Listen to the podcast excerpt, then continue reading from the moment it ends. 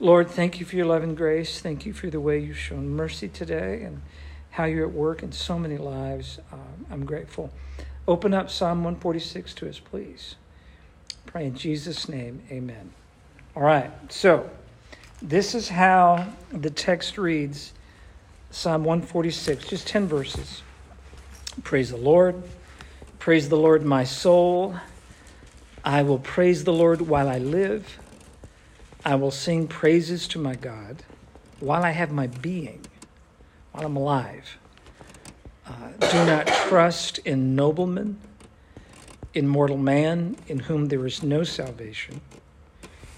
His spirit, man's spirit, departs. He returns to the earth. On that very day, his plans perish.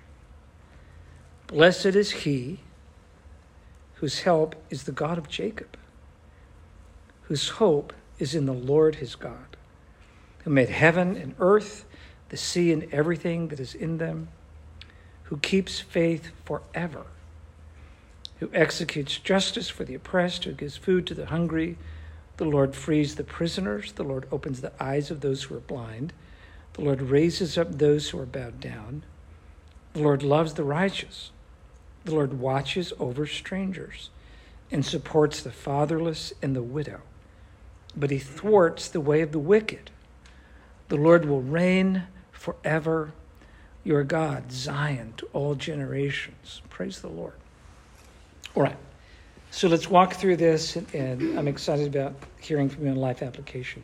So, uh, halal yah in Hebrew, halal, which means praise, yah, which is an abbreviation of Yehovah. Uh, so, halal yah, right out of the gate. Praise the Lord, halal yah. Uh, praise the Lord, my soul, my nefesh. He, he wants it to be, uh, it's declared for everybody, but he's going to make it personal. My soul praises God. I will praise the Lord while I live, while I have my being. I love that language. It's it's repetitive. While I'm alive, while I have my being, I will sing praises to my God. Uh, uh, just a comment there.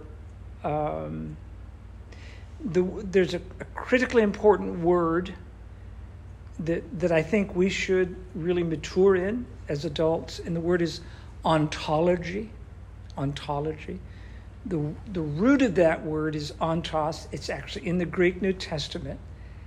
And the, the the word simply means to know the true nature of a thing, to know what a thing is, to have complete awareness that that is a dog and not a cat. That's a cat, not a dog. Don't confuse or blend the two.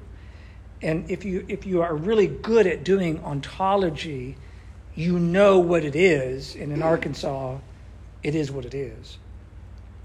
Then you have an ability to understand life and move forward. For example, when he says, uh, I'll praise the Lord while I live, I'll praise my God while I have my being. Ontologically, he's saying, I know who I am. I know that I'm alive. And as a living living human being, one of the primary things I'm wired by God to do is worship. Okay, um, tell me when when you think, I'm going to give you a little illustration. Tell me when you think somebody is beginning to show signs of insanity. It's one thirty in the morning. The neighbor's dog is barking incessantly. You throw the covers off the bed. Frustrated, the dog woke you up. You go downstairs, you go out on the back deck, and you say, Sparky, shut up. Is that insanity? It's not insanity. Does the dog speak English?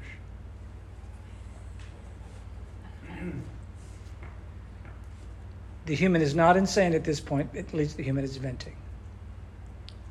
The human goes to bed, frustrated. Next night, one thirty in the morning, Sparky starts barking again, probably at a squirrel or cat or something. This very smart human gets out of bed, goes downstairs, and goes, Make, made a mistake last night. Dogs don't speak English. They speak dog. And so the person starts barking, loud, rah, rah, rah, rah, being translated, Sparky, shut up, I need to sleep. Sparky does not listen. is the man moving toward insanity. Okay. It's getting worser, as they say. Okay.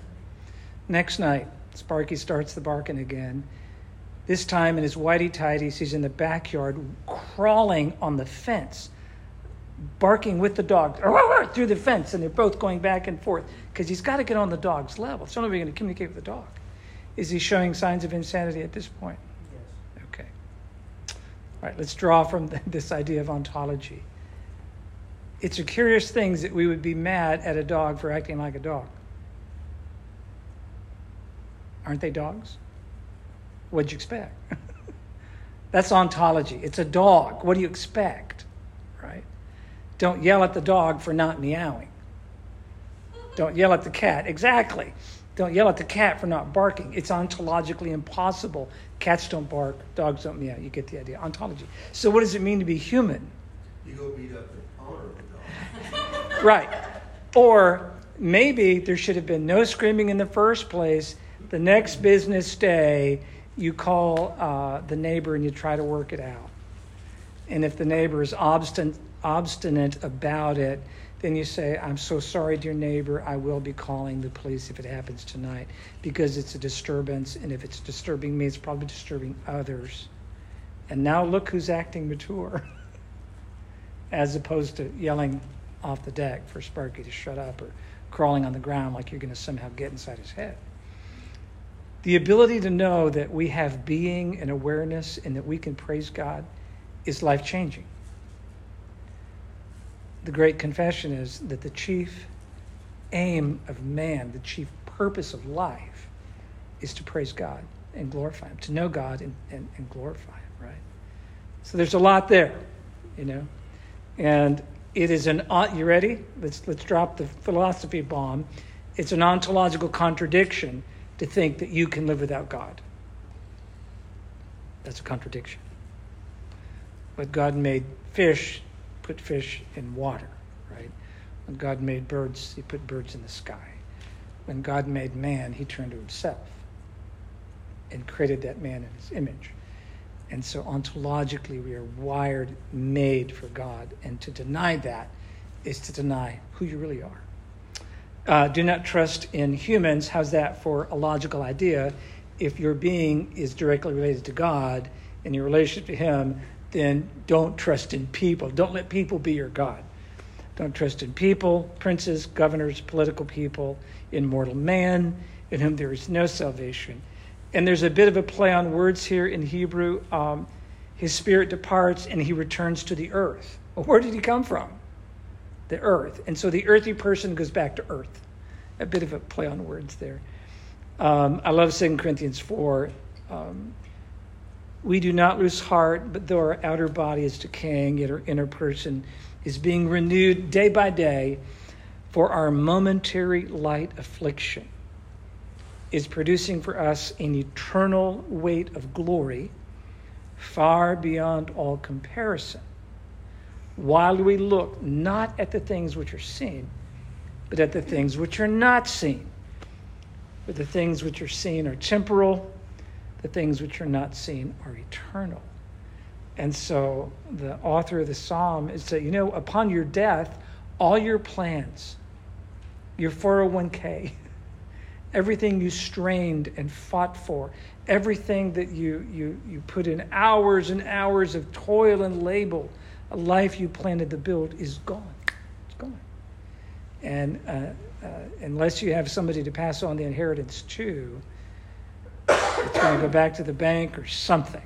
It's gone. It vaporizes. Um, okay, let's push just a little bit here on this idea of our plans perish. Be careful about trusting people. Um, that's a Christ esteem idea, by the way. Um, look at Second Corinthians again. Uh, verse seventeen, our momentary light affliction is producing for us an eternal weight of glory. Momentary light affliction? What is that? What is Paul doing when he makes that conclusion? Is he making a, a value judgment? Is he casting an opinion based on value? By the way, that's called axiology. You make a value judgment. Describe some of Paul's suffering. stoned, flogged, beaten with rods. Would you say that's momentary light affliction? I wouldn't. Compared to eternity. What is and that's it. That's, that's axiology. He's saying, you know what? If all I got is right here, right now, in me, in my body, it's all I've got, this is horrible. This is a horrible existence. But when you compare me in Jesus to eternity, all of a sudden, this thing called miserable human existence changes. And Paul, re- he transvalues it, and he goes, you know what? Man, this is just momentary light affliction. I'm going to be okay. I'm going to be okay. A lot of people struggle with that. They really, really struggle with that. And that, the reality of what is eternal is so profound for Paul that he's able to do a comparison. He literally runs a spreadsheet theologically and goes, you know what? I'm going to be okay. Because I've got my eyes fixed on what is eternal, not just what is temporal. Uh, verse five, I see grace in this. Blessed is he whose help is in the God of Jacob. Jacob? That scoundrel? That deceiving, no-count, turncoat, awful... Yep, that guy. Isn't it a beautiful thing when God accepts broken people who are willing to repent? Broken, messed up, scarred, beaten up people. He's he's a God of mercy. This is a grace story. That's like you hear sometimes, well, you know, David, he was he was a man after God's own heart. And you go like, whoa, look at the timeline. No, he's not. Remember, remember the famous verse in Acts ten fifteen. What God says is clean, nobody gets to say is unclean. If God says Jacob's clean, he's clean. God says David's clean, he's clean. The God of Jacob. Beautiful language. Language of grace. Of grace. Um, six, this is a, a key idea. Uh, this God of Jacob is the one who made heaven and earth, the sea and everything that is in them, who keeps faith forever. Wow, God is faithful. I love that. Um, this is a theme in the Psalms. It's a, it's a theme in Jewish theology. It's also a theme in Jewish logic. Yehovah is the creator of heaven and earth. As such, he's more than capable of caring for us. It's what Jesus said. If if he can clothe the flower, if he can feed a bird, he can take care of you. He'll clothe and feed you. If God can do the little thing well, in Jewish reasoning, he can do the big thing well. David's flipping it, or the author's flipping it. If God can create the heaven and the earth, how's that for a tough assignment? He can make sure you, you get something to eat. So it's reasoning from the, less, the the lighter to the heavy, or the small to the big, or the big to the small type of Jewish reasoning. Um, look at this next block. Um, uh, this God of Jacob executes justice. Now that's that's the translation I'm working with. Executes justice for the oppressed. We need to we need to park there. That's critical. What do you have in your translations? Anything different? This is New American Standard twenty twenty. I think we have some E S Vs. David, what do you have? Vindicates, vindicates the oppressed. Okay. I can barely hear you, friend. No, vindicates the oppressed. Okay. Okay. Uh, make sure your volume's all the way up, David. I normally can hear you loud and clear. Okay. Anybody else? What do you have? Is it for, yeah, yes, Maddie? Mine says he upholds the cause of the oppressed. Upholds the cause. That's good. Anybody else? Kathy, what do you have? It's basically the same. He gives justice to the oppressed and food to them. Yeah, yeah. Uh, it actually comes out of the legal world, uh, the court system of the day, and it refers to a legal judgment, a rendering. Uh, by the way, the Kyle Rittenhouse jury is on in full, full force, full-on media exploitation of any possible angle they can generate to spin doctor, all that stuff. I think a verdict was not reached. I think it's there's more hearings. Kathy's getting the nod. So, but should the ruling be in favor of the victim, it is mishpat. mishpat. Justice was served, mishpat. It was judged well. It was a fair judgment. It was a good ruling, a favorable ruling is what mishpat means. It can imply justice. Of course, you know, when you and I hear justice today, we immediately spin into this social justice thing that has recently uh, been been forced upon us the last five years. And uh, but the idea is that God will do right by the victim, the person who is oppressed and truly oppressed. He will legally fight for that person. The one who is truly hungry, he will fight for that person. There'll be rulings about these things. So this is the idea. Um, now, does does Go ahead, David. David, can't hear you at all, friend. Okay. Don't worry about it. I'll just type it in chat. Okay, yeah. Um, notice these concepts. Uh, oppression, justice for the oppressed, uh, food for the hungry, freeing of the prisoners. Um, it's opening the eyes of the blind. He raises up those who are bowed down. That's another concept of political oppression, hardship. Watches over strangers. He supports the fatherless and the widow, but he thwarts the way of the wicked. By the way, verse nine, what are your translations there? He watches over strangers. What do you have, Janice? Mine says protects the stranger.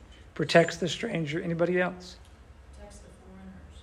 The foreigners, yeah. That's actually what stranger means. It means to be foreign, yeah. Uh, if we can pull it into our vernacular, we would say the Lord watches over homeless people. Walking around, walking about, traveling through the land, trying to find a homeland, trying to settle somewhere. Uh, kind of like Israel, right? They were strangers in a land, foreigners wandering, looking for the promised land. So that very idea supports the fatherless, of course. Um, you're aware that in ancient culture, uh, many mothers died in childbirth. Uh, it was a brutal culture. Medically, it was a hard, hard time. And uh, life expectancy was really young by the New Testament era, to the tune of forty, forty-five was the average life. It's for a peasant male, Jewish male. So uh, a man may have several wives uh, because the last one died and the next one died, you know. And then she may have several husbands because he dies. And especially when there could be could be as little on average as a three to five year age difference. It could be as much as ten to fifteen years easily in Jewish, uh, in marriage, marriage in the New Testament. So you're looking at, you know, a wife has a few children by this man. He ages out and dies. Disease, all kinds of things, just ages out. forties. He's an old man in his forties. Can you imagine that? Old man in his forties. And, uh, and she marries again. So tough culture, really tough. Lots of genuine widows, lots of fatherless kids and the widow. Very, very real.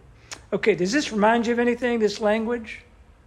That he fights for the oppressed, hungry, prisoners, blind, bowed down. Are you hearing any echoes in this? Any reminders? A lot of broken people. A lot of broken people, absolutely, Maddie. Absolutely. Yeah.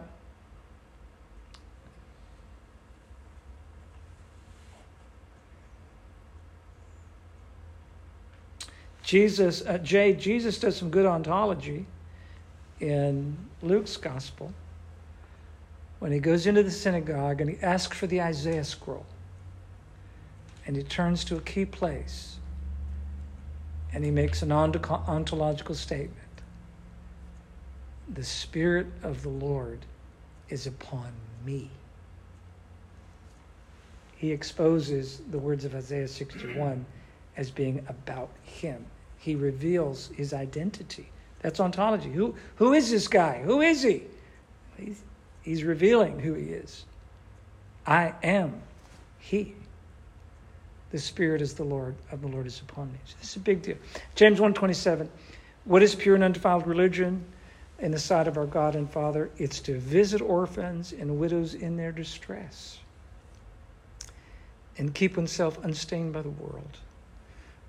What what does God expect of us? What's what are we all about here on earth? We're to learn to do good, seek justice. Remember, that's mishpat. Do the right thing for the right reasons for a victim. Make sure the victim gets justice. Um, rebuke the oppressor. Obtain justice for the orphan. Plead the case, the widow's case. Mark ten, when Jesus saw this, he was indignant and said to them, allow the children to come to me and do not forbid them, for the kingdom of God belongs to such as these. And then the psalmist says, the Lord will reign forever.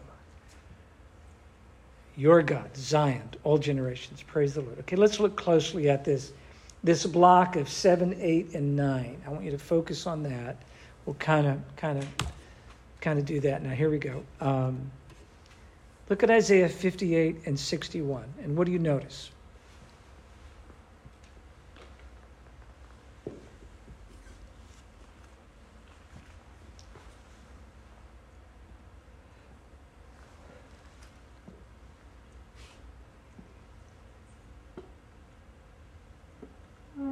Now, in Isaiah fifty-eight, obviously, uh, God is talking to Israel. Israel, you know, I appreciate, I'm, I'm paraphrasing. Yes, we have rituals, we have things we do. But you want to know what I really think fasting's about? If you want to go on a real fast for me, go after these people. When you do that, your light will break out like the dawn. All of a sudden, Israel is the light of the world. Yeah. Isaiah sixty-one, that is the base text that Jesus quotes in the synagogue. The Spirit of the Lord is upon me. I am the anointed one, which means, that's plain words, I am Messiah. The anointed one means Messiah. To bring good news to the humble.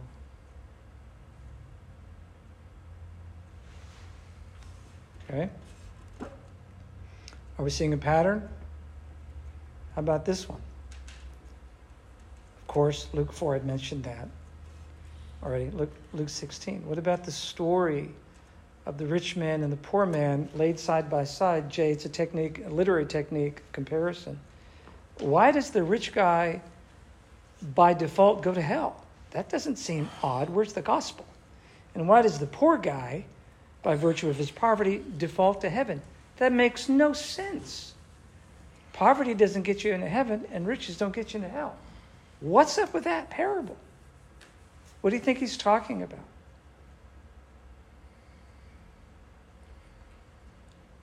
What the guys did with their riches and certainly, um, you're getting at it, Maddie, that that if you are a if you are a Christian, and you have you have means, it's expected that we share. It's expected. Yeah. Yeah. Okay. James two. Uh, what use is it, my brothers and sisters, if somebody's hungry, if they need clothing, you do nothing about it? Can that faith save him? Faith without works is dead. And, you know, if you see him lacking clothes, you see... clothing, lack, lacking food, you say, hey, you know what, be warmed, be filled, bless you, bye. And you don't share food from your table. Is that kind of faith acceptable to God? Absolutely no, it's not. It's not. Look at this block here. Matthew nine, Jesus was reclining at the table. Many tax collectors, sinners came and were reclining with Jesus at the table. And Pharisees saw this and they said, why did, does your teacher eat with tax collectors and sinners? But when Jesus heard it, he said, those who are well have no need of a physician, but those who are sick. So go and learn what this means. I desire mercy and not sacrifice. That links right back to Isaiah fifty-eight. Okay. For I came not to call righteous but sinners. Okay. Romans fifteen, as Christ accepted you, accept them. Ephesians four, as Christ forgave you, you forgive. Colossians three, Be be compassionate, be kind, be humble, be gentle, be patient. After all, that's how God treated you. That's how Jesus treated you, right? Bear one another, forgive each other, et cetera. Just as the Lord forgave you, so you need to do the same. So what's he saying? What is what are all these things? If you could put this together in a composite image, What what what is the scripture saying to us?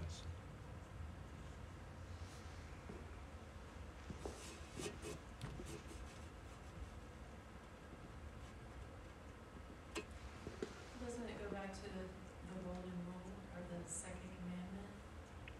You know, treat other people like you'd like to be treated. Exactly. Exactly, Kathy. Yeah. That's the whole point. That if you really are a believer in God, and for us on the New Testament th- side of things, if you really are a follower of the way of Jesus, the words of Jesus and the way of Jesus, then you will invest time, effort, money, as is appropriate, to uh, care for people. Just like he cares for you, right? So that Psalm, so Psalm one forty-six, really is it, it, it's it's a call of saying, hey, this is this is your God. Ontologically, this is who he is. This is how he acts. If you follow him, you're going to be doing similar kinds of behaviors. You'll be saying similar kinds of things. So people will be at your table, you know. I think number. Number nine kind of wraps up everything. I'm not saying I'm Lord or anything like that. Right, right, right. Just the way that it's coming at it, it's like what he's trying to, uh, what I think he's trying to say to me or mm-hmm. for us to, uh, you know, to watch out for each other, even the yes. strangers and whatnot, to support, yeah. you know, people that are fatherless and widows. Yes, yes. And to throw away, you know, be weary, or not weary, but be aware of the wicked.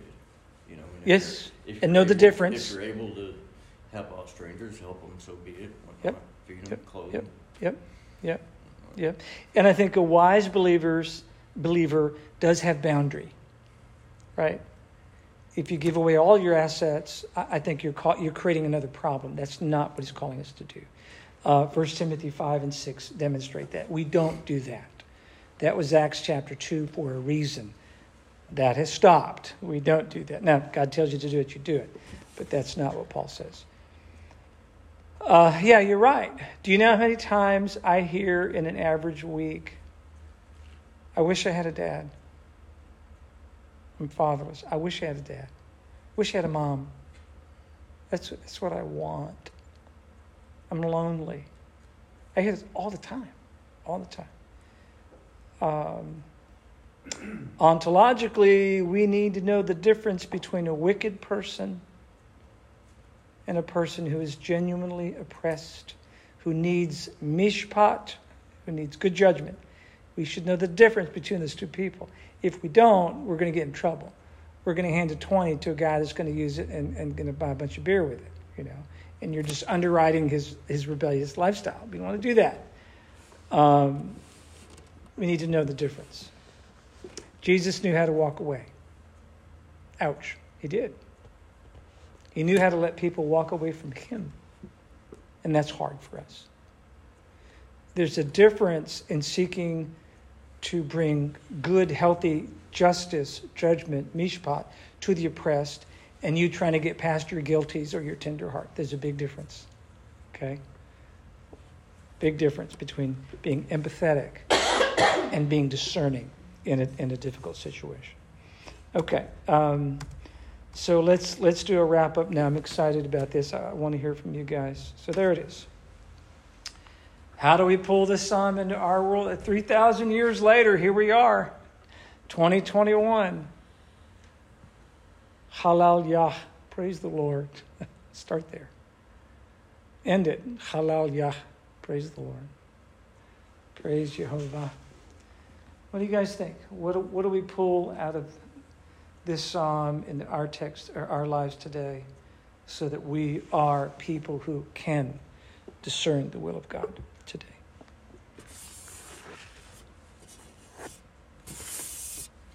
Um,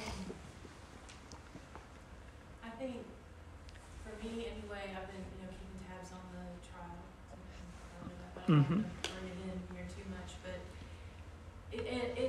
The whole climate that we're living in, it's trust, trusting the wrong people, as in put your faith in the tangible, put your faith in the government, put your faith even in, you know, just all kinds of things, put your faith in doctors, whatever. This is a, just such a good reminder. Do not trust in the nobleman and mortal man. Always trust in God, because he knows the truth. And when, you know, there's that line about justice, in order to be just, the truth has to be attached to that. It cannot yes. be divorced from it. And we're seeing things where truth just depends on what people feel like. And that's not God. God that's is, not mishpat. Right. So God is absolute truth, and justice yeah. and truth go yeah. hand in hand. Yeah. And absolute truth is God, and that's where we're going to trust. And yeah. I need that reminder, because, you know, it's really easy to get caught up in the whirlwind of all this and think, oh yeah. my gosh, this is, this is, I mean, it is horrible, but trusting God and God's plan. Yeah. And having that patience. That's very wise. Let's push our wisdom. You ready? Let's push it. Luke fifteen, story of a boy. You got a lost coin, lost sheep, lost boy. And the boy does the, the most rude and shameful thing a Jewish boy can do. Functionally, Dad, I wish you were dead. Give me my portion of this, the estate. Horrific thing to say to your father. I wish you were dead. Give me my share in the inheritance. More egregious than that is Dad did it. Good Jewish man would never, never comply with the request of a foolish and half insane boy that would ask that. So he does. Off the boy goes. We don't know what he did in the foreign land, but whatever it was, it was probably naughty. You know, something bad. And uh, he spends his money on riotous living. Okay? He runs out of money. Then what happens? He gets hungry. And in desperation, he attaches himself to a local farmer so he didn't starve to death. And he's so hungry and so impoverished that the Jewish boy, hint, hint, very much a play on on, on moral code, wishes to eat what a pig would eat. If there's anything that's unclean to a Jew, it's certainly a pig. And he's willing to eat what a pig would eat. He's so hungry. A wise man told me, Chris, if there had been an empathetic team of old women and old men with a wonderful soup kitchen ministry to deal with starving people who are homeless and suffering, if they were there, they would have fed him some soup. Lots of it. And bread, too. And then a little bag of oranges. And then he would come back and there'd be more. And what would happen, Janice, if they did that ministry? He would have no reason to go home.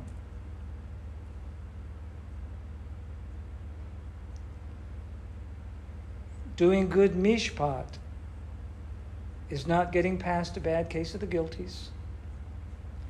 It's not getting past a bad case of the empathetic, sympathizing, the tears, the Hallmark moment. It's not what it's about. Kathy, you're getting at it. You're touching the hem of the garment. If you can't see it through God's eyes, if you can't integrate truth and a need, if you can't do that, you're not going to do good mishpat. You're not going to do good judgment. You're not going to do it. And at that point, um, we become easily taken advantage of. Tender-hearted people. So, okay, anybody else?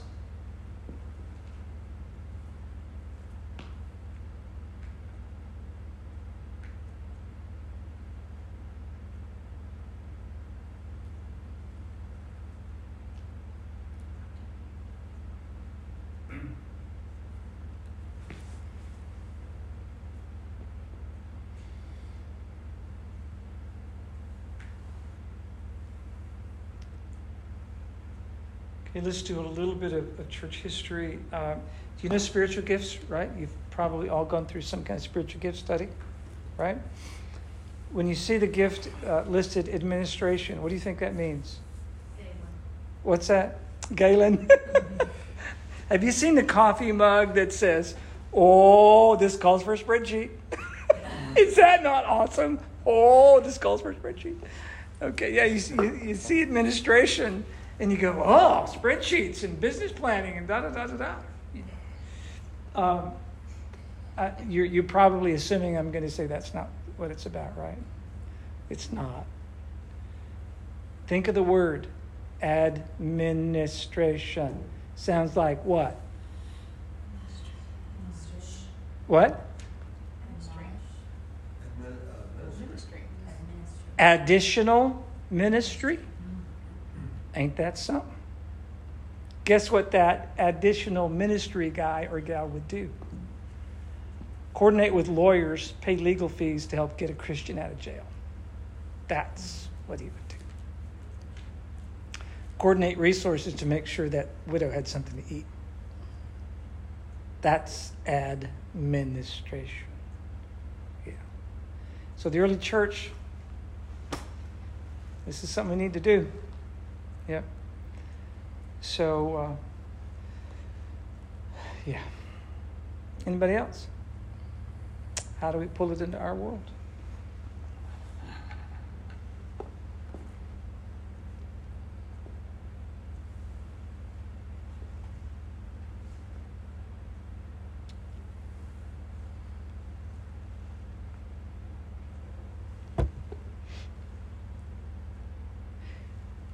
I think right now Christchurch is targeting about three families that need help for Christmas. And this would be a time to do some good mishpat, right? Good judgment with them. And that'll be exciting. And, uh, um, I'm going to do a shout out to Amy, Amy Howard, who's not here and would be totally mad at me if I did this. Um, Amy spent personal money to buy food and store it here so that in the event there was a critical need, we could help somebody, which I'm really grateful for, grateful for her heart in that. And she did a good job too. I was proud of her. So, um, okay, anybody else?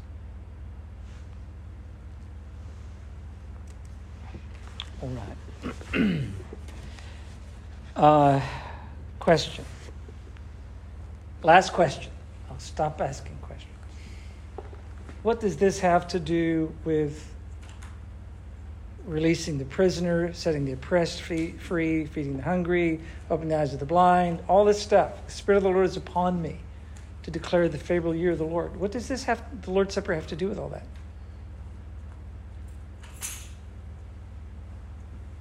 Would we cleanse?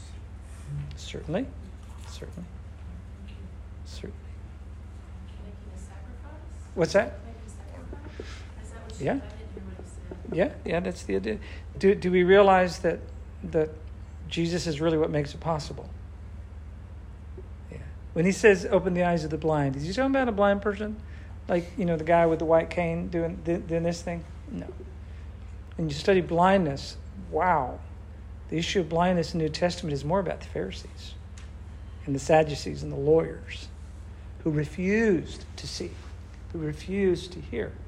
And so the gospel writers quote quote the uh, prophet Isaiah, that having eyes, they may not see. Having ears, they will not hear.